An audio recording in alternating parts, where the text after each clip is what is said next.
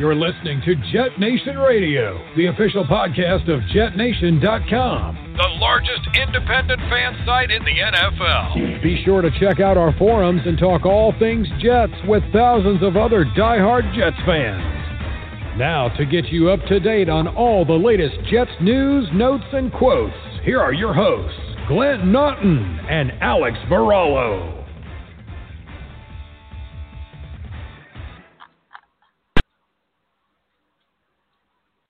Good evening, Jets fans. I am Glenn Naughton. This is Jet Nation Radio. Thank you so much, as always, for tuning in. Uh, a little bit of activity today in Jets land, so uh, be able to discuss that. They uh, made it made a deal for a backup, backup, backup running back. Uh, still, still a little bit interesting based on uh, the events of the last two to three days in regards to Le'Veon Bell and how he was how he was used, or shall we say, how he was not used during the team's scrimmage um, I, I shot out a tweet a little while ago, wondering aloud, and we'll, we'll get right into it. Actually, I was gonna I was gonna wait uh, to discuss the the trade in a few minutes, but uh, actually before we get going, let's let's start it off with our sponsor because I, I, I tend to do them a disservice and, and save them till uh till the last minute, and I know not everyone stays uh, stays on board for those last couple minutes. So at Jet Nation Radio, would like to thank our sponsor, Mile Social. Mile Social, that's M-I-L-E social.com. If your business can use a hand managing all of its social media platforms, check out milesocial.com. That's M-I-L-E social.com. Whether it's Twitter, Facebook, Instagram, TikTok, whatever it may be, Mile Social has got you covered. So as I, as I mentioned, the Jets made a deal today uh, with the Miami Dolphins. It was reported by Ian Rapoport that the Dolphins were looking to cut ties with running back uh, Kalen Ballage, who was drafted a couple years ago by the Dolphins, by Adam Gase's Dolphins, at a time when Adam Gase reportedly had control of the 53 man roster. So while he was not the GM, you know, as we know, when Gase came to New York, one of the questions he was asked was, you know, what's this adjustment going to be like coming from Miami where you had control of the 53? And Gase kind of acted like, oh, I, I didn't even, I, I didn't even want control of the 53 in Miami. I, I mean, he had it and reportedly got it through demanding it. And then when he was asked, said he didn't, he didn't want it. Um, so, but really, it, it really, you, it does look as if Ballage was drafted by Gase while Gase had the authority to make that move or enough influence to make that move. So Ballage, as a rookie under Gase, averaged 5.3 a carry, not too bad. Uh, as someone pointed out on Twitter uh, earlier tonight, a huge, a huge run he had. I believe it was against the Vikings. He had a 75-yard run, and for a guy who only had a little over 100 carries, I believe, if not less than that, uh, that contributed hugely. If you take away that one run, he averaged 3.1 a carry last year with the Dolphins 1.8 per carry. Uh, but as we know, the Dolphins were a disaster last year. They were actually, I, I looked to see uh, where they ranked in terms of PFF offensive line, in terms of their run blocking. They were actually dead last in the NFL. The Jets were not last in that category, if you can believe it. Uh, they weren't far off, though. The Jets were 29th or 30th. Sorry, Jets were 30th in the NFL in run blocking last year. Dolphins 32nd, so that would kind of explain the 1.8 yards per carry. Uh, and, and, now look, getting a guy like Ballage, they got him for a conditional late round pick, which basically means it's probably a sixth or seventh if he makes the roster. So there's a good chance the guy doesn't even stick, and you know it'll be a non-issue. But I wondered out loud, was this a move because the Jets are looking to move Le'Veon Bell? Not that Ballage is as good as Bell by any stretch. But if they feel like they can get by with Perrin and Gore as their one and two, or Gore Perrin, however they want to do it, and then have Ballage as a backup or your three, then that makes a little more sense. And, and the reason for that, and I, have already backtracked from it, um, the, the primary reason being when I looked at the numbers on overthecap.com uh, for the cap hit the Jets would take for trading Bell, when I looked at it initially, it said it would be a $6 million hit with a $9 million savings. which I don't think is all that prohibitive if the Jets could save nine million. However, the idiot that I am, I was looking at the pre June 1st, which it is no longer pre June 1st. Once you go into post June 1st, the Jets would save 13 million, but that's because the team acquiring Bell would be picking up the 13 million. I don't see a team picking up 13 million for Le'Veon Bell. So unless a deal is worked out with you know with, with teams Jets picking up money, whatever. But let, let's just let's just say Le'Veon Bell's not going to be traded. All right, let's get past that. Like I said, I tweeted it. My mistake. Looked at the wrong uh, looked at the wrong data in terms of what the cap hit would be and what the acquiring team would be responsible for. But the reason, and it wasn't just the it wasn't the Ballage trade that made me think this. That kind of reinforced what I was thinking the other day when, in case you missed it, the Jets held a scrimmage. Uh, you know, they can't they can't do anything else with anybody at the moment. There's you know teams aren't meeting up to. Obviously, there's no preseason games, and we talked earlier. Would there be any sort of joint practices? We're not having any of those. So all you got is scrimmages. You can you can do an internal scrimmage, and the Jets did one the other day, and Bell sent out some tweets afterwards. He was clearly upset that he didn't get any action. Or he had very, I think he had a, I think he played the first two series, had two carries and a reception. Now he, he feels like he needs more, and I understand that. I don't think two or three carries in a, a preseason scrimmage is going to be enough for a guy like him to get a feel for the new O line. And Bell obviously feels that way. Bell sent out some tweets. How am I supposed to get loose? How, how am I supposed to get ready when I'm just standing around? And you know, Frank Gore's getting all the. He didn't name Frank Gore, but Frank Gore got a bunch of carries. And the Jets then released their injury report, or not the injury report so much, but uh, team reporter Eric Allen shot out a tweet after I'm assuming he was on the one of the Zoom call with Adam Gase and said that uh, Bell was pulled because of a hamstring. If that's the case, fine. Be cautious. You don't want the guy to get injured. But then Le'Veon Bell comes out and retweets that tweet or responds to that tweet, one of those two, saying, My hamstrings are fine. I feel fine. Well, listen, whether you like it or not, that's going to raise some eyebrows. I, and a lot of people responded to it on Twitter, and I was one of them. I thought, you know, here we go. And, and Adam Gase did this in Miami. Forget the player, he had a safety who was this. Now, this player was injured, missed some time. Gase told the media that he had spoken to him and they'd hashed it out and they, they had a plan in place to get him back on the field. And then when the player was asked, he was like, I don't know what he's talking about. Um, Adam Gase hasn't talked to me about this. And then when they went back to Adam Gase and said, Adam, you told us you talked to this guy. He says you didn't talk. Gase just kind of shrugged it off, like, all right, well, yeah, I lied. Like, what do you want from me? And this isn't like a, you know, this isn't like a strategic thing where like you're going to throw off the opponent's game plan by saying, like, you revealed nothing in the lie all you did was lie about whether or not you talked to this guy about when he's going to get back on the field. And then the player outs you by saying, he didn't talk to me. Um, and now it, now it happens with Bell. And it's, it's again, it 99% chance it's nothing. 99% chance it's just Adam Gase is a weird guy and doesn't always tell the truth. But you can't lie about, you can't, first of all, this isn't a typical preseason. Like these guys need to get some like you know, we hear it all the time. Every every preseason, even though guys don't play a full preseason game, like they need that contact. They need to get their bodies in football shape. There's in shape and then there's in football shape. And Le'Veon Bell knows what he needs to do to get into football shape. And Adam Gase is sitting the guy. Bell's frustrated, and it may not matter. They may scrimmage.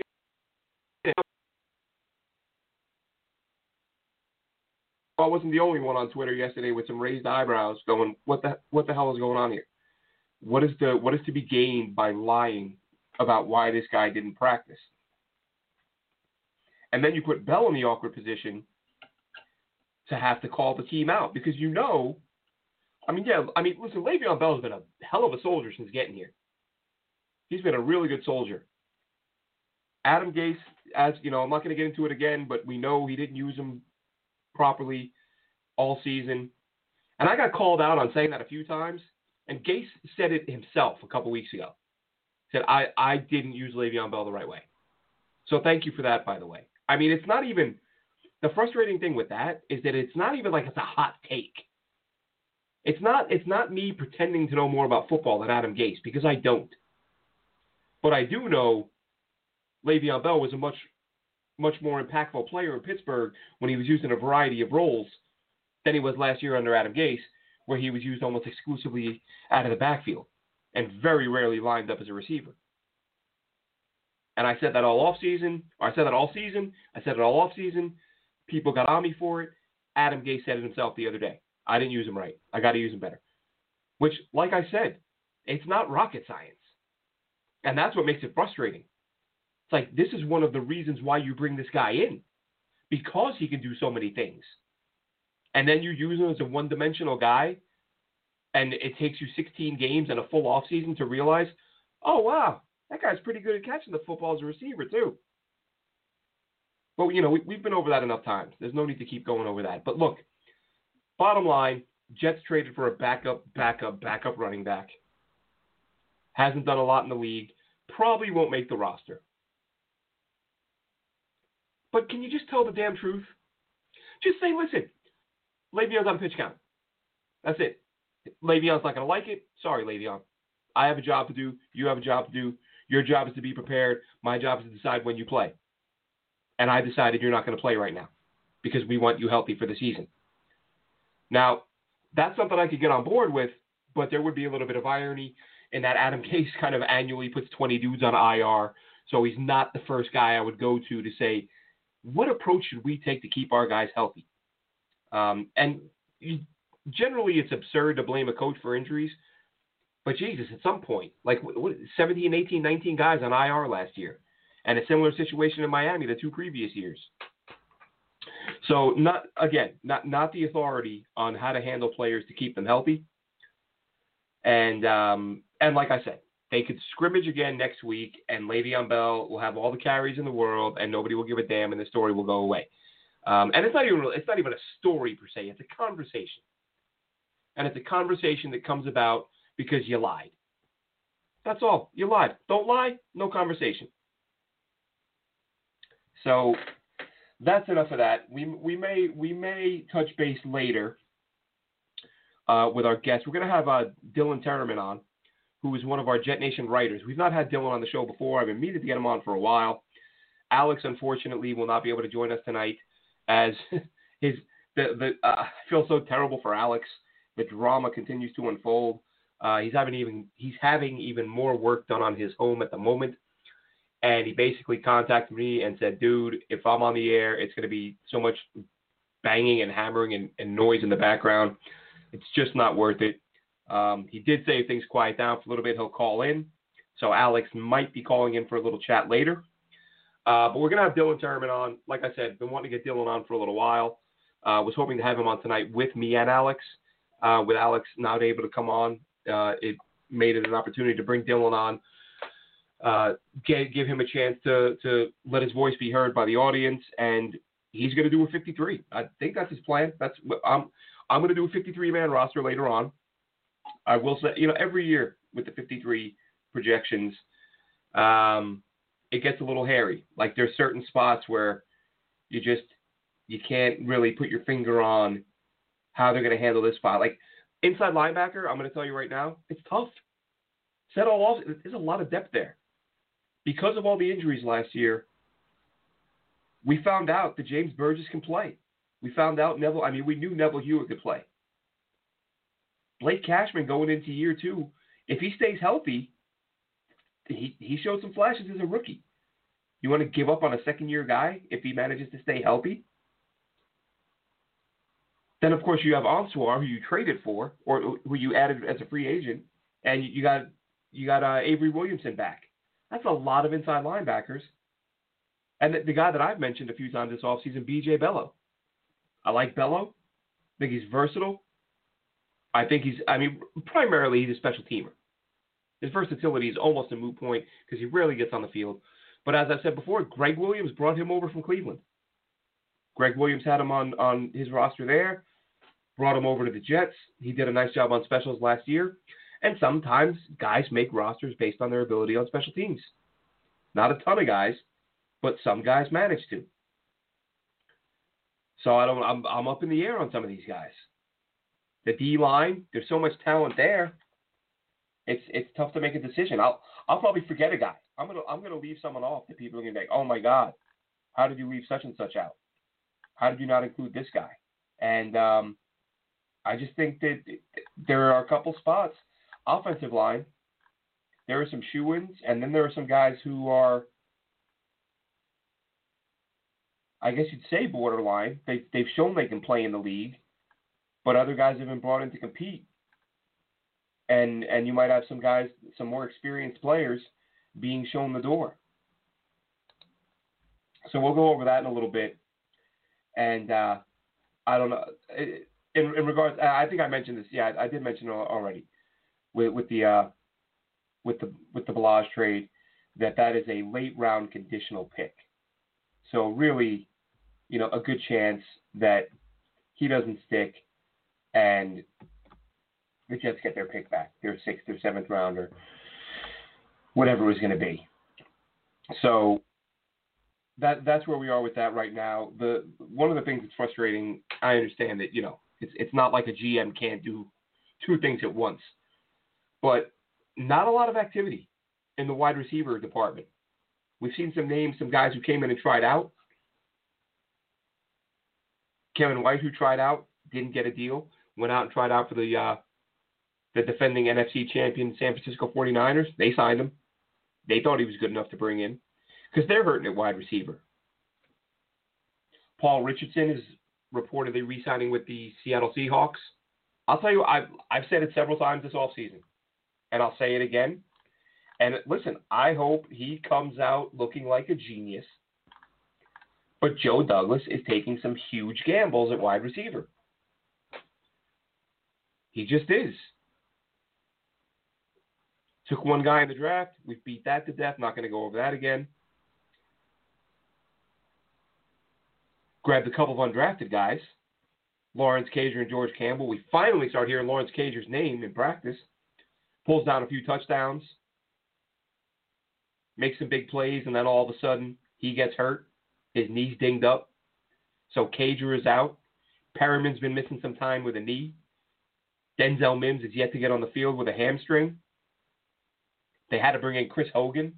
Oh, Chris Hogan's got some good hands, but can the guy stay healthy? He hasn't been able to in the last few years. Jeff Smith, I still, I'm still waiting to see the first tweet where, where Jeff Smith makes a catch. Because I keep seeing that he's getting reps with the ones, which is fantastic. But has he made a play? So, so here's the receiver rundown. Vincent Smith out up out for up to two months. Jeff Smith running with the ones. Don't know if he if he has a catch yet. Shad Perriman is at some moments, but now he's hurt. Denzel Mims hasn't seen the field yet. Josh Malone haven't heard his name. Chris Hogan good hands, injury prone. Jamison Crowder might catch a hundred balls. Jehu Chesson haven't heard a word. George Campbell ditto. Lawrence Cager finally started to make some plays. Now he's hurt. Braxton Berrios, I think he makes the roster because he's the, the team's top punt returner. And, you know, it's a little too early to get into this, but I really think if you're a GM and you have Braxton Berrios and you have Jamison Crowder on your roster, and Jamison Crowder is due to make $10 million next year, if you feel like you can bring Braxton, Braxton Berrios along to where he can be even half as good as Crowder, while your tight ends and some of your guys like Denzel Mims develop, I think Crowder could be a guy the team looks to looks to move on from. Not because he's not a good player. And a lot of it's going to depend on this the COVID impact on the salary cap. If we see this dramatic drop in the salary cap as as some have project, projected, I mean it won't drop any lower than 175. But even that, that's a lot lower than teams were planning before COVID started. But it's it they are the walking wounded right now. This receiving corps. Cager hurt. Campbell invisible. Chesson invisible. Crowder's healthy. Hogan not hurt now, has been hurt in the past. Josh Malone haven't heard a word. Denzel Mims hurt. Breshad Perriman hurt. Jeff Smith don't know if he has a catch yet. Vincent Smith hurt. That's a lot of guys. That's a lot of guys hurt, and and and not not doing anything to get on anybody's radar. So I'm anxious to hear about, and you know, another guy that I, you know, I've talked about him at great length this off season because I want to know how he's progressed is, is Chuma Edoga. I haven't heard a single word about that dude. Not one word.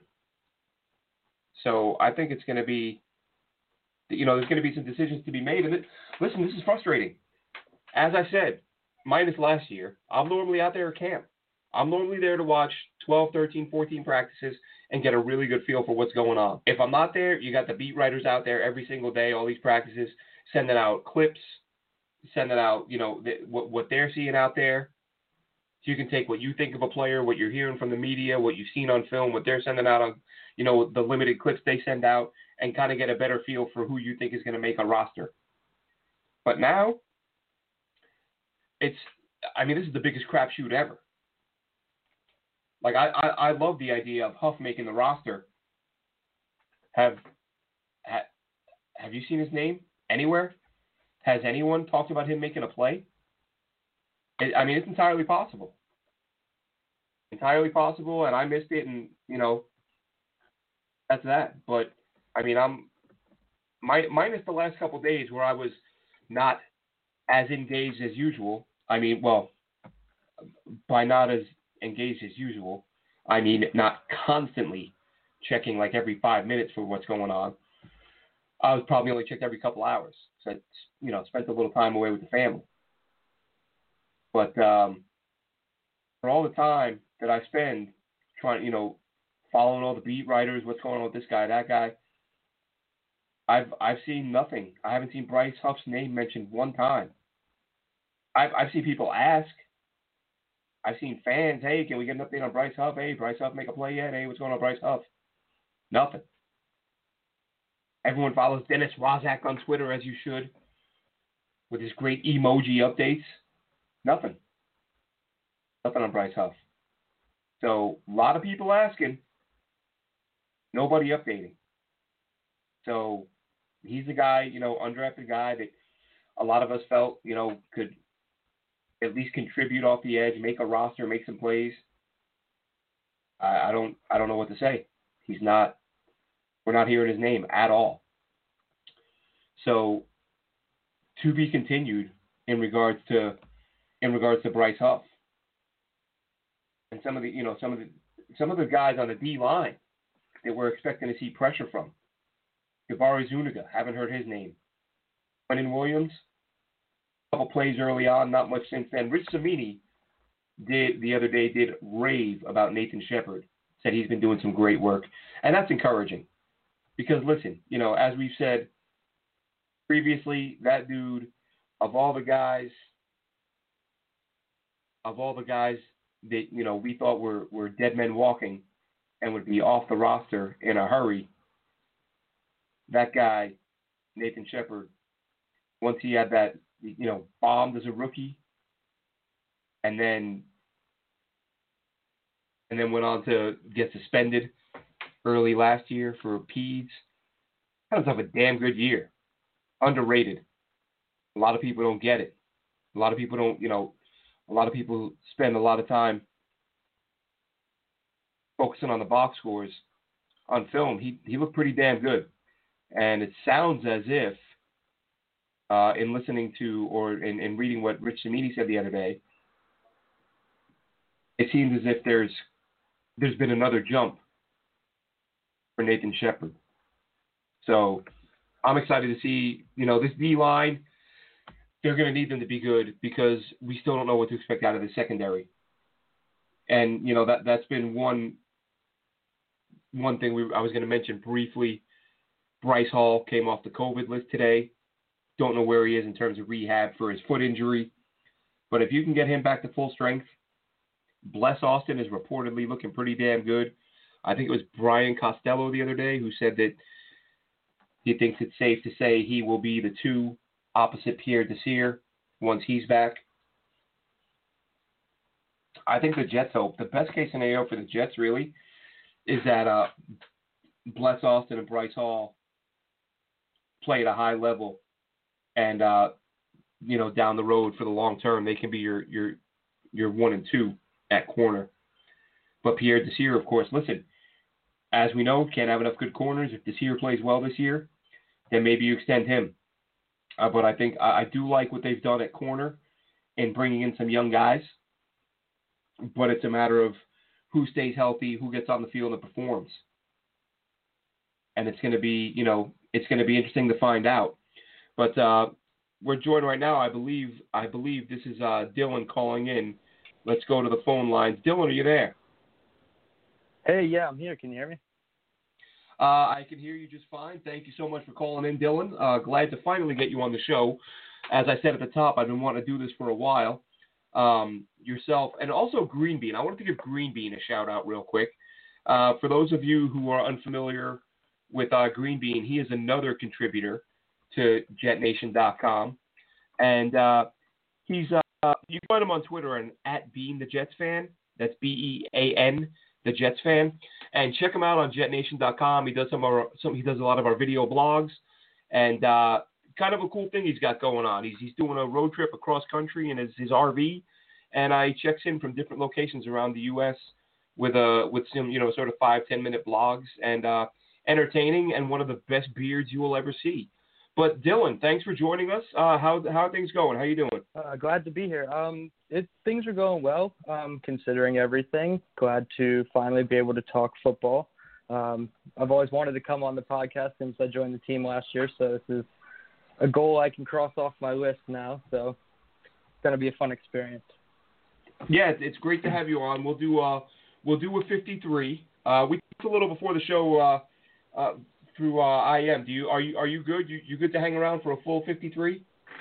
Yeah, absolutely. I got nothing nothing to do tonight. The wife's at work. You might hear the occasional dogs barking, but other than that, yep, I'm good to go. Okay, great, great. I uh, I I said before we had before you got on, a uh, little tougher this year. But normally I'm either at camp to see for myself for a couple weeks, or we mm-hmm. have enough coverage from the beat writers that we can get an idea as to who is playing well and who is not. Uh, this year, mm-hmm. obviously, I am not there, and the beat even the beat writers who were there, if you look at the schedule, they're not getting in on a ton of practices. So even the guys who are there have limited access. So this year is mm-hmm, like, yeah. I mean, it. I mean, it really every year it's you know who the starters. You could pick like 40 guys, maybe even 45 guys that you know are going to make the roster, and then the last eight, nine, ten guys are a guess. Um, this year there's a lot more guessing because there are guys that we just, you know, a guy that I mentioned earlier, Chuma Edoga. I mean, listen, I think the guy mm-hmm. has great feet. I think he has the physical skills to play the position, to play the O line. But if he hasn't spent this offseason getting stronger, then this is a guy that Adam Gase and Joe Douglas did not draft. And if he didn't get stronger, that tells us there may be some issues with his work ethic, which was there were some rumors floated about that leading up to the draft.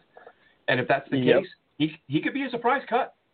I've I, I've yeah, said that. I, People, uh, oh, you're an idiot. They're not cutting a second year tackle. You're a moron. Mm-hmm. Listen, they didn't draft the guy. If he does something that makes you believe there are work ethic issues, I don't think he hangs around. But but for nope. all I know, the dude may have busted his ass this offseason. He might be absolutely ripped. But I did think it was a little bit weird when the Jets did their. Uh, if you saw the episode of One Jets Drive when they had the O line on, not a single word about Chuma Edoga. Not a picture, yeah, not was, a video clip. Yep, I was going to mention not an that, interview. Yep. Yeah, nothing. I didn't want so, to read too much into that part of it, but yeah, I mean, yeah, if they're not going to yeah, highlight him on the offensive line, it doesn't seem like he's going to stick around long. And spoiler yeah, I mean, alert, he's not on my 53, so yeah, I've and uh, he, the he, hype that he won't be around. He's he's on my 53, but it's just again, it's guessing. Like I need, I don't know if he's put in the work, um, but I would be not at all surprised if he's cut, and yep. it would be re- as a result of not putting in the work. So we'll find out in time. Um, I may. I, I'm. I'm going to double check mine real quick here because one guy did leave off, um, who of course will be on the roster is Bryce Hall, because I was going off the Jets roster and they had him on the COVID, so he was on a separate section from the uh, from the initial yep. roster. So I might have. I might be off by one or two. I might end up having 52 or 54, but I'll I'll try to count those out as we go, and uh, and let's get the ball rolling. Let's let's let's go at it Sounds and good. see who we have for our 53 man rosters and. uh you can kick it off there, Dylan, and uh, and let's go over the uh, the three quarterbacks or two or three, however many you think they're keeping. Um, yeah, so uh, right off the bat, I think we have a little bit of a hairy situation. We currently have five. I think we go into the season with three, possibly four, depending on the injury situation. I know Flacco's not 100% and isn't expected to be 100%. They, you know, they could start him on the pup, and we don't know if that's the route they're going to choose to take, or if James Morgan, the rookie, he somehow, like you've alluded to before, ends up on IR with some mysterious injury. I think that's also a possibility. But I think they they have three. Um, I have Sam, obviously. Um, I kept David Fales because he's been the Gates follower. I think that's his guy. And then uh, the third string I have as James. I have uh, Joe on pup, so James Morgan will start uh, as the third string for me. All right. Uh, only I, I, think you're probably right, but um, this should come as a surprise to absolutely nobody. I'm going with my guy Mike White. Uh, with it's hard for me to I, keep him off. Yeah, they've already said that Flacco will not be ready for the opener, so I think Flacco mm-hmm. starts on pup. Uh, Darnold is the starter. White the backup. Morgan, I think, hangs around until Flacco comes back, and then a mystery injury, as I said, lands him on mm-hmm. IR. Um, again, listen, what we can glean from these practices, who the hell knows? But it sure sounded like James Morgan lit up the Jets' first string defense the other day. So if indeed, he if, yeah. if he looks even serviceable, um, maybe he does hang around. Maybe he does bump Mike White and David Fales because they're not keeping four quarterbacks. Um, and if mm Flacco goes to pup, once he comes back, um, maybe they want Morgan on the roster. So I before I was sold on it, and again we just we just have to take it, it's it's damn near impossible to to navigate this. But my guess, as I said, Darnold, Flacco to pup, Mike White, and Morgan and uh, David Fales, I think uh, needs to be shown the door. So that's uh, yeah. that's three guys there of the 53, mm-hmm. 50 remaining. And who do you have at running back? So running back, I went with three. Also, I know we just uh, made a move to acquire uh, fifth one in Kalen Ballage. We traded the 2021 conditional pick earlier today. I don't think he's going to stick around though, so I don't think we'll have to give up another uh, late round draft pick two years in a row like we did with uh, Quincy Wilson. Um, and then I have Josh Adams also not making the list, even though he has ties with Joe Douglas and they had moved him to the active roster late last year because someone wanted to poach him, and it seemed like everything was going to be, uh, you know, good for him moving forward with the team. But I think with the addition of Perine and how he's looked in camp, and I mean Frank Gore just tread on the tires, man. I don't think that anything can slow this guy down. So I think they'll be comfortable with three maybe they add one of those guys to the practice squad after they clear waivers or something. But I have three for now, and I think those three could be solid. yeah, I have Bell, Gore, Perine as well. Uh, I think that makes the most sense. Ballage, I just I don't see it happening. Uh, it's as you know I said at the top, but I think you just mentioned it. It's a late round conditional pick based on him making the roster.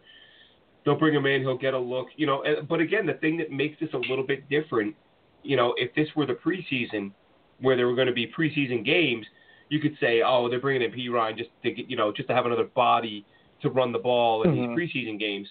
But it's it's their team controlled scrimmages where you can just run the guys you want to run, and then if you if you feel like your backs have had enough, you know, go to a heavy pass offense and and don't don't pound the ball as much. And from what from what I understand, at least in the scrimmage the other day, they called it a scrimmage, but it wasn't it wasn't tackled to the ground. Um, mm-hmm. So it it wasn't even as if they were taking a beating like a running back would take. So right, you know, it's not as if these guys are getting worn down. But yeah, I've got exactly. Bell, Gore, Perine, and uh, and we'll move on next to the wide receivers. What do you have there? All right. So I think let's see. I have a total of seven making it right now. I know we have a lot of question marks as far as Denzel Mims. He should be back to practice. Perriman should be back to practice as well. And then you know Jeff Smith had the the core muscle injury, so that's going to be a big one. I don't know if again he might be another one they put on the pup depending on how how they forecast that injury. But I have uh, Mims, Perriman, Crowder, uh, Berrios, Jeff Smith, the new uh, addition Chris Hogan, and then the undrafted free agent that's been shining lately, Lawrence Cager. I think what they've uh, seen from him this past few weeks or few practices has been enough to keep him around, whether it's active or practice squad. I think he should remain on the team. He's six foot five. He's something we don't necessarily have, and uh, I think it could work out. Yeah, I have the exact same seven. That that's where mm-hmm. I am with this. Perriman, Mims, Crowder, Berrios, Hogan, Smith, Cager, um, Jeff Smith. I I've mentioned him a few times. You know, even last year, uh, and I I think I wrote I think I've mentioned it in an article recently. I, I spent so much damn time talking, thinking, and writing about this team. I don't know when or where I say or think what. Um, so I, right. I do end up repeating myself at times. But Jeff Smith um, is just a guy with a unique skill set, college quarterback, um, and the team. You know, the, the biggest thing that jumped out to me, and I'm sure I mentioned this last week, um, the fact that this team did not draft him, he was, or that this regime did not draft him, this regime did not sign him, this regime did not get to see him in action in the preseason last year because he was hurt. He still made the team, or practice squad, made it onto the roster. And then when a few guys went down early on, he was one of the first choices to get some run with the ones. I think they really like him, so I think Smith sticks for that reason. And yeah, so like I said, same guys: Cager, Smith, Hogan, Berrios, Crowder, Mims, Perriman, and that moves us on mm-hmm. to tight ends. All right, yeah, uh, tight ends again. I have the magic number three, just like quarterbacks and running backs. This time, the odd man out for me was Daniel Brown. Uh, early on in the process, I thought it was going to be Wesco. I thought he wasn't going to be around long. Um, he wasn't a pick by Maccagnan or uh, excuse me, Joe Douglas. So I didn't think that he'd last long. But it seems like Gase can use him in multiple different ways as far as fullback and as an inline blocker. And from the press conference I heard, it said he said it, uh, it's night and day with Trevon Wesco. So I think that's a big sign for him to make it. And then I have Chris Herndon as the starter. Hopefully he can come back from his injuries and get back clicking with Sam again. And Ryan Griffin, who many Jets fans, you know, they don't really think much of Ryan Griffin, but I think he's a very good security blanket as a backup tight end. And the run that he had with Sam last year was pretty decent. I think it was maybe the Washington game. He he had a really good game, so I think he's worth the tight end two spot. Yeah, I think it's going to be Herndon, Griffin, Wesco. Wesco's going to be used as an H back, fullback, inline tight end. He, mm-hmm. I've, you know, I've, I've commented many times. If you go back and watch him late last season, he was a much improved player late in the year. Uh, Baltimore game was probably his best game. Did a great job blocking, and no coincidence that was Le'Veon Bell's best game of the year on the ground. And mm-hmm. from what we're hearing, not just from Adam Gase, but from the reporters, he looks like he's gotten bigger, gotten stronger, and he's playing much better. So I fully expect Wesco to make the roster, uh, giving him three tight ends, Herndon, Griffin, Wesco. And that brings us to the O line. All right. So uh, I guess I'll just go left to right with the starters first, but I have Becton, uh, Greg Van Roten, Connor McGovern, Alex Lewis, George Fant. And then as the depth pieces, I have Josh Andrews, the free agent from Indianapolis. Uh, yep. Jonathan Harrison, who's been the backup for a couple years. I don't think you should move on from him. He's a solid option, not the greatest, but and then you have rookie uh, Cameron Clark, who I think could possibly be the the interior like guard number three behind Roten and Lewis. And then I have uh, undrafted free agent Jared Hilbers. This is the guy I decided to choose over Edoga. He played, uh, I think it was 23 games combined at left and right tackle in college, so he has experience yep. on both sides. I think it's another one of those Gase guys that they brought in for for their regime, for their scheme fit. So I think he's the one that gives Edoga the nudge.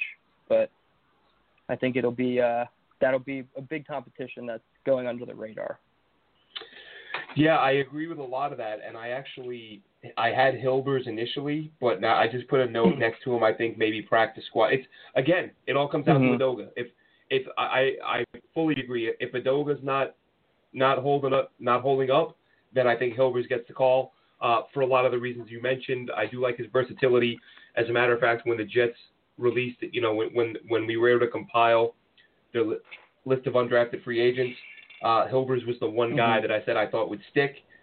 And yep, me too. I don't know. There, some people have questioned whether or not he has the length, the arm length, but that you know you do see guys who can compensate if their technique is good enough, they can still play. Maybe he gets a look on the inside, but I think they like him mm-hmm. as a mm-hmm. swing tackle, a guy who can play either spot. I also think they like Connor McDermott, which kind of makes things interesting because I don't know how many guys they're going to carry.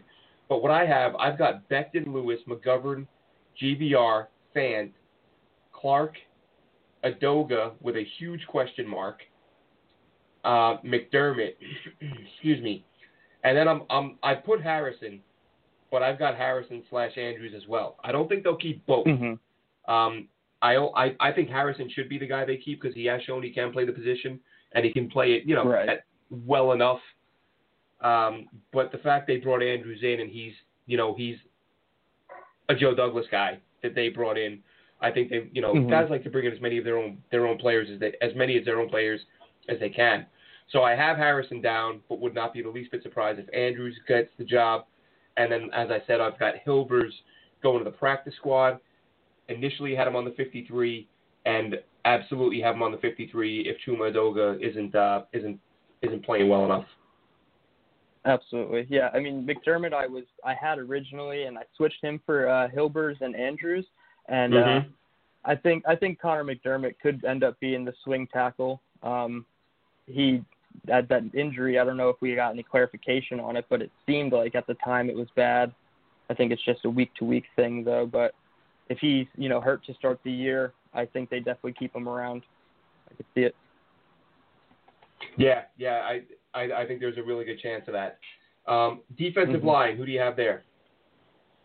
Okay, so I have Henry Anderson, uh, Folorunso Fatukasi, Quinnen Williams, Jabari Zuniga, Kyle Phillips, Steve McLendon, and Nathan Shepherd. I did seven. I wanted to go eight. I was leaning on uh, Sterling Johnson, the undrafted uh, free agent from, uh, I believe, Coastal Carolina. Coastal Carolina, um, yeah.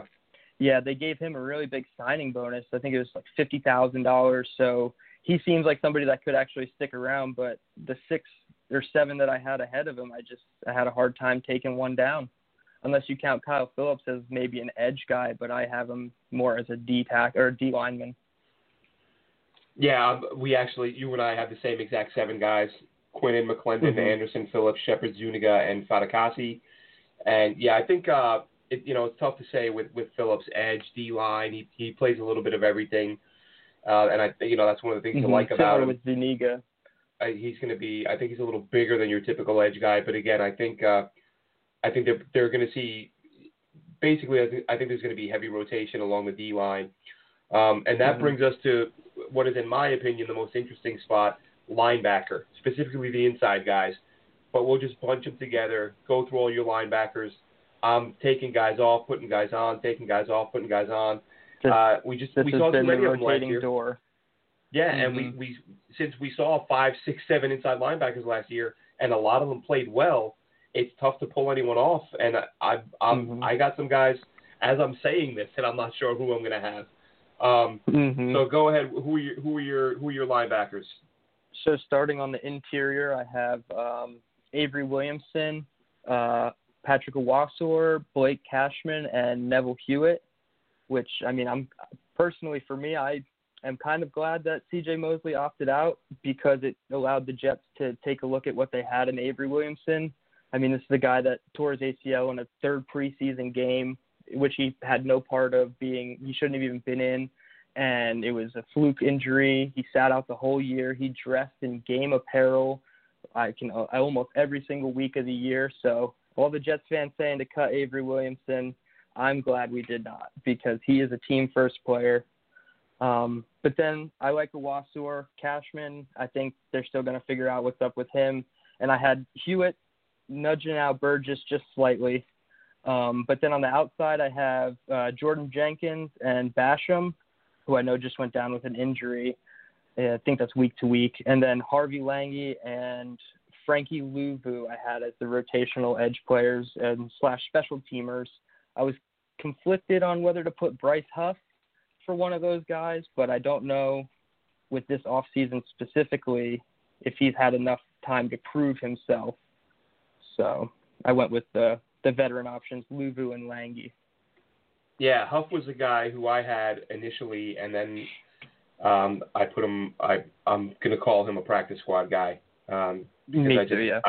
Because I, only because I haven't heard a single word about him. Um, but you Yeah, know, he was the other exactly. guy. I, I mentioned Hilbers. Hilbers was my top guy in terms of guys I thought that would make the roster initially. Um, and then it kind of became Huff and Cager. Cager I wasn't too big on until I watched his game against Florida, and I thought he was an absolute monster. And I thought, wow, Mhm. if they can if they can get this guy to play consistently, and then I then I got on the Cager bandwagon after watching that game. Um, but Huff I loved early on because a lot of people had him as a draftable player with some good traits off the edge, and I've heard nothing, so I can't, I can't say I think the guy's going to make it. So I've got Avery Williamson, I've got Onwuasor, I've got Cashman, and I've got Hewitt. Uh, I, I, Okay. I can't because of how well he played last year and how he seemed to really, really, you know, catch Gregg Williams' eye. I can't. I have a hard time thinking James Burgess won't make it, but I just think Yeah. the, the room is too crowded. I mean, the guy averaged Exactly. freaking ten tackles a game. You know, he wasn't perfect. He made some mistakes, not great in coverage. Um, but listen, you know, I'm not here to say a guy won't make the roster because he's not an All Pro. Um, I Mhm. see that sometimes with some players. You know, a guy will play well, and I'll comment on it, and someone will say to me on Twitter, "Oh, but look, what about this time when he had a missed tackle? Oh, he got beaten coverage here." Yeah, um, nobody is saying that every guy who makes the roster is never going to make a mistake. Like w there, there are how many players in the NFL are perfect? Like there's you have great players, you have good players, you have average players, you have below average players. Um, I think I think he's your type of average player, but who can make those game changing hits, those, those that kind of physical linebacker that sets the tone that someone like Gregg Williams loves. So I, I keep taking him on and putting him off, taking him. I'm I'm going to leave him on, but I wouldn't be shocked Mhm. if he doesn't make it. Um, so for me, it's Williamson on with our Jordan Jenkins on the edge, Basham on the edge, Cashman, Hewitt, Burgess, with Huff going to the practice squad. Hmm Yeah, I mean, uh, James Burgess, it's, when you have your inside linebacker number five on the depth chart, starting games down the stretch for you, and he's not performing like a starter should, I mean, I don't see a problem with that. I don't know how anybody could expect greatness from that, you know, situation, but um, yeah, it'll be interesting. Hewitt and Burgess is going to be another one of those under the radar competitions that I guess whoever you hear less about on uh, Twitter from the beat reporters will be in better hands. Well, yeah, I mean, you you would think so, but I, and the guy I mentioned uh, before you called in, um, B.J. Bello, and I mentioned Mhm. him because, as I've said before, Gregg Williams brought him over from Cleveland, and he did a really nice job on special teams. And you know, sometimes you get these you get these coordinators. You know, whether it's whether it's your offensive, defensive, special teams guys. Um, sometimes the coach will let them like you pick one guy. Like we're going to set the 53, but each coordinator you can you can speak up for one guy who will keep. And I wonder if Bello is that guy who Gregg Williams is going to say, look, I can plug him in in a bunch of different spots. Uh, it, it's tough to gauge because he played at a small school, but I went back and watched Mhm. some of his college film, and the guy he lined up an inside linebacker, outside linebacker. They lined him up with his hand in the dirt. He dropped back in coverage. He's athle- he's a very athletic guy, so he's got some traits that make him interesting. Interesting, but I just don't know that he's a guy who's going to be, if he does enough, that they'll be able to keep him. But he's he's someone worth keeping an eye on, and that brings us mm-hmm. to corners. Who are your cornerbacks? All right, so this is another revolving door situation for me. I've been back and forth almost every day looking at my predictions and taking somebody off, putting somebody up. But I have for now uh, Pierre Desir, and then Bless Austin, uh, Brian Poole in the slot, Quincy Wilson, and then I had uh, Nate Hairston and Bryce Hall as my fifth and sixth. I only kept six. I wanted to keep seven, but Maulet, I don't know. It seems like he's been getting benched left and right in practice, burnt by Perriman. Um, and then you have the undrafted free agents Lamar Jackson and Javelin K. Guidry. And I think for my money, I would probably want to keep Lamar Jackson around. I did a prospect profile on him for the website, and uh, I liked what I saw from him on on film. I think he has traits that could make him better than a Nate Hairston as your fourth or fifth corner. I think it's time to let the youth step up, and I think uh, give somebody else a chance. But for now, I have the sixes: Desir Austin, Poole, Wilson, Hairston, and Hall. Yeah, a lot of the same names for me. Um, Maulet is is interesting, and and again with uh, you mentioned Jackson as a possible, you know, the undrafted free agent. Um, can he make it? And he's a guy that I would, you know, he's got the length. He's six two, played at a, a major program. Uh, he's another guy who you saw as kind of having a sixth, seventh round draft grade. Didn't get drafted. Mm-hmm. Um, I'm, the only reason, again, the only reason I'm not putting him on my list is because I haven't heard his name one time. So yeah, it, and it's for the to, corner position, it's sometimes a good thing when you don't hear their names in camp a lot, but sometimes you got to hear his name at least once. That you know he's on the turf, breathing, making a play. You know, it's silence. Yeah, that, even that's no the thing. Even if he's okay. Yeah, if you're not calling his number for getting beat, especially as an undrafted free agent, you'd certainly hear from from some beat guys saying, you know, Lamar Jackson doing a good job. Lamar Jackson, you know, yeah, getting those pass breakups has it, or hasn't you been know challenged. something. Yes, something. Mm-hmm. But oh, so I love the idea of him making the roster. I hope he does make the roster because of his upside. But I just I can't put a guy on the roster who I haven't heard anything about. Exactly. Um, but uh, but again, I love the idea of him sticking. But I'm going with Bless Austin. I'm going with Desir, Poole, Hairston, uh, Wilson, Hall, and I'm going with Maulet. And I was trying to decide between Maulet and Jackson. Okay. But the uh, the the the what what broke it for me was the fact that we've seen Maulet play in NFL games and I've, we haven't seen Jackson. Um, Guidry's an Mm-hmm. interesting guy because of his speed, but he wasn't a super productive guy in college. And um, he's another one. I mean, he might have some special teams value. That might help him stick around. I don't know if he's a guy who can be a gunner on the outside, uh, especially with Trenton Cannon being gone. But uh, yeah, we'll that's what what they, I figured he could be. Yeah, I mean, he Yeah, I think, that uh, four it was three that nine forty, whatever it was. There was a Lawrence that Lawrence Cager highlight, I believe, was a catch that he went up over Guidry to make. Yes, So yes, it was. Yeah, not the not the best thing you want to see from an undrafted free agent, but yeah, that was literally the we, first time I, I, saw think his one of name them will mentioned. land on the practice squad between Guidry and Jackson. I think one of them is uh, a good fit for the practice squad. I don't see why they would just up and cut both. So Yeah. And so at safety, who have you got? all right. Uh, so for the starters, I have uh, McDougal and Maye, and then I have Ashtyn Davis, and then my this is a more of a personal favorite, and uh, doing a little bit of background research on Matthias Farley and Bennett Jackson, it uh, it didn't seem like they played much actual defense last year. It seemed like they were strictly special teams guys. So for my fourth safety, I actually picked uh, another undrafted guy, uh, Shyheim Carter from Alabama. He has, you know, some some good traits that you want out of a a safety. He had two pick sixes and a, a pretty nice fumble, um, forced fumble, and uh, I think um, it's more of a personal choice for Shyheim, but again, it's due to lack of production on the actual defensive side from Farley and Jackson that made this decision.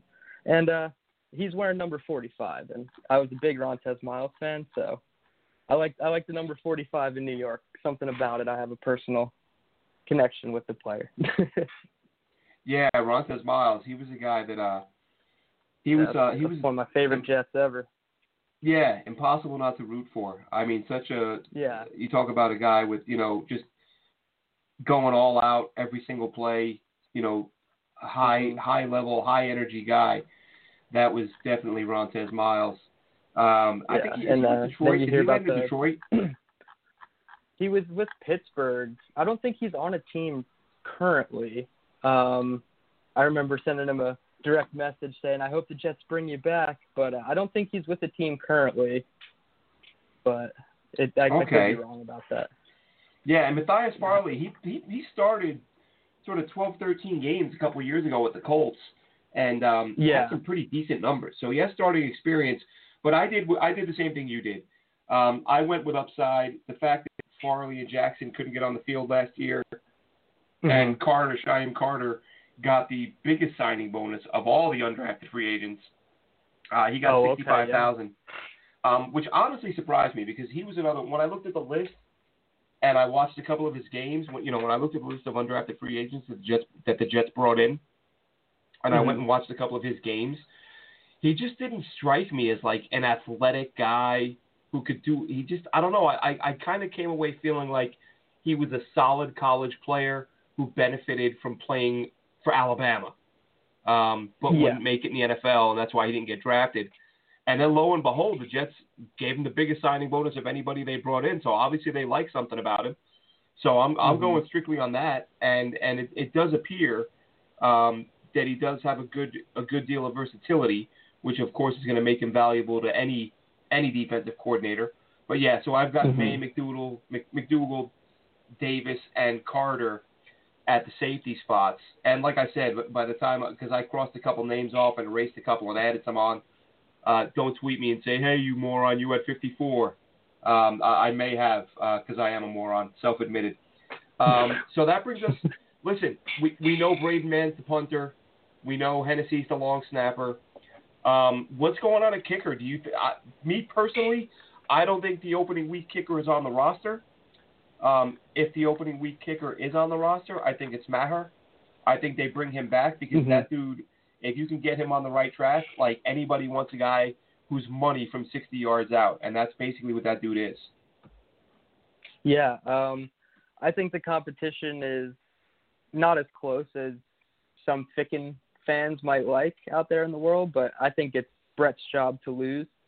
Um, that being said, he has a nickname Barely Brett for a reason because he's money from 50 plus, but under 45, he's very questionable. But um, if if I had to put money on it, I would say the kicker is not on the roster, no, and I think they look elsewhere to bring in a veteran option. Yeah, I think uh, I think that's what we're going to see happen. I don't I don't think the week one kicker is on the roster. And but, I, am not um, even sure what free agent kickers are out on the market. I know uh, the Bills just released uh, Lachlan Edwards and uh, Steven Hauschka, so that that that's a name, but Hauschka Yeah, might just Kevin, be a name at this point. Yeah, I'm not sure how Hauschka's played the last couple of years. I I honestly don't. Uh, I'm pretty sure they have a rookie in there now. I think his Tyler Bass is his name. They have a yeah, Tyler Bass is their rookie kicker now. So if the rookie's beating you out of a job before the season starts, it's probably not looking too good for Hauschka. yeah, it looks like Hauschka last year. I'm just pulling up his numbers real quick. uh, yeah, well, he hit 78% of his kicks. Not great in today's NFL. I mean, kickers just don't miss anymore, man. Kickers, it's ridiculous. Yeah, They, uh, good kickers, especially from miss. under 45, you just if you miss Yeah. one in the game, like we saw it, uh, maybe not last year, but the year before with the Jets, I feel like every week or two they're bringing in a new kicker and trying them out, and it's it's hard to stick, but it seems like the teams that have good kickers have success in the league. So that's a position we need to start fi- fixing quickly because this group that's of uh, free agents doesn't look very good. Yeah, and uh, who was it? Was it Graham Gano? Some another good kicker got let go a couple weeks ago, and I was sure the Jets would be uh, working the I phones. thought they were going to be all over him as well, and then he ended up signing in, uh, of course, the other New York with the Giants, and they uh, subsequently released Catanzaro because of it. So it seems like Gano's going to stick there. Yeah, yeah, Catanzaro. I mean, I, but it, it's been weird with the Jets they had a good run of just like grabbing a cast off who who played great. Mm-hmm. You know, Yeah, they Folk, of course, was a cast off from Folk, Dallas.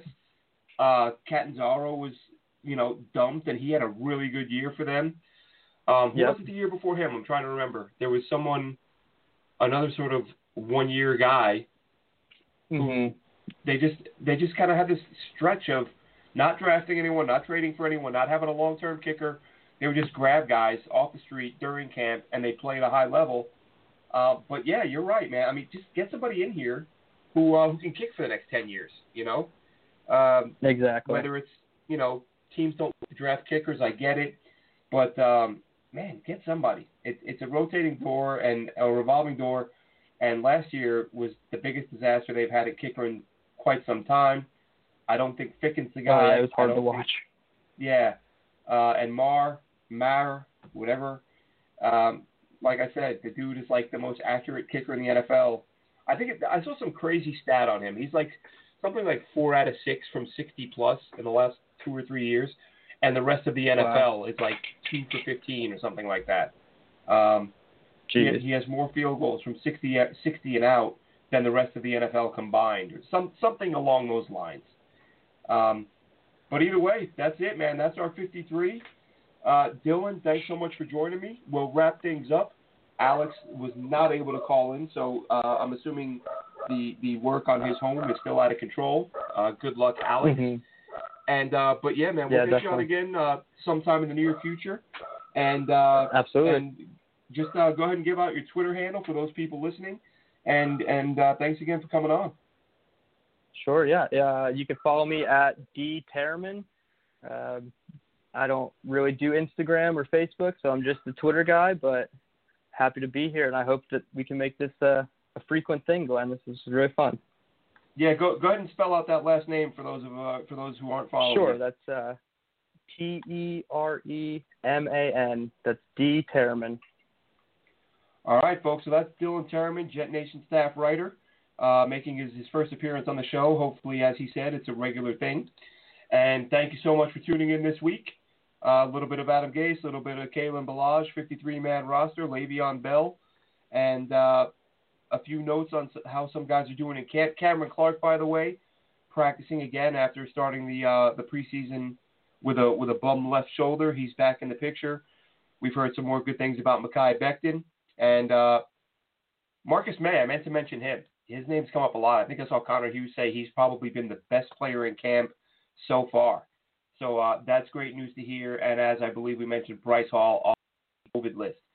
So that does it for us tonight. And we look forward to you joining us next week, where hopefully Alex is back. And we got to let Alex run through his 53. Uh, wouldn't be right to shut him out of that.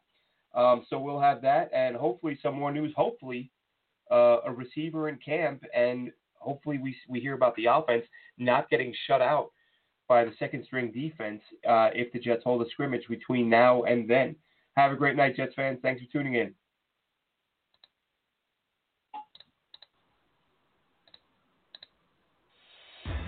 Thanks for listening. Be sure to follow us on Twitter at JetNation Radio. Glenn is at AceFan23 and Alex is at NYJetsLife24. Until next time, go Jets.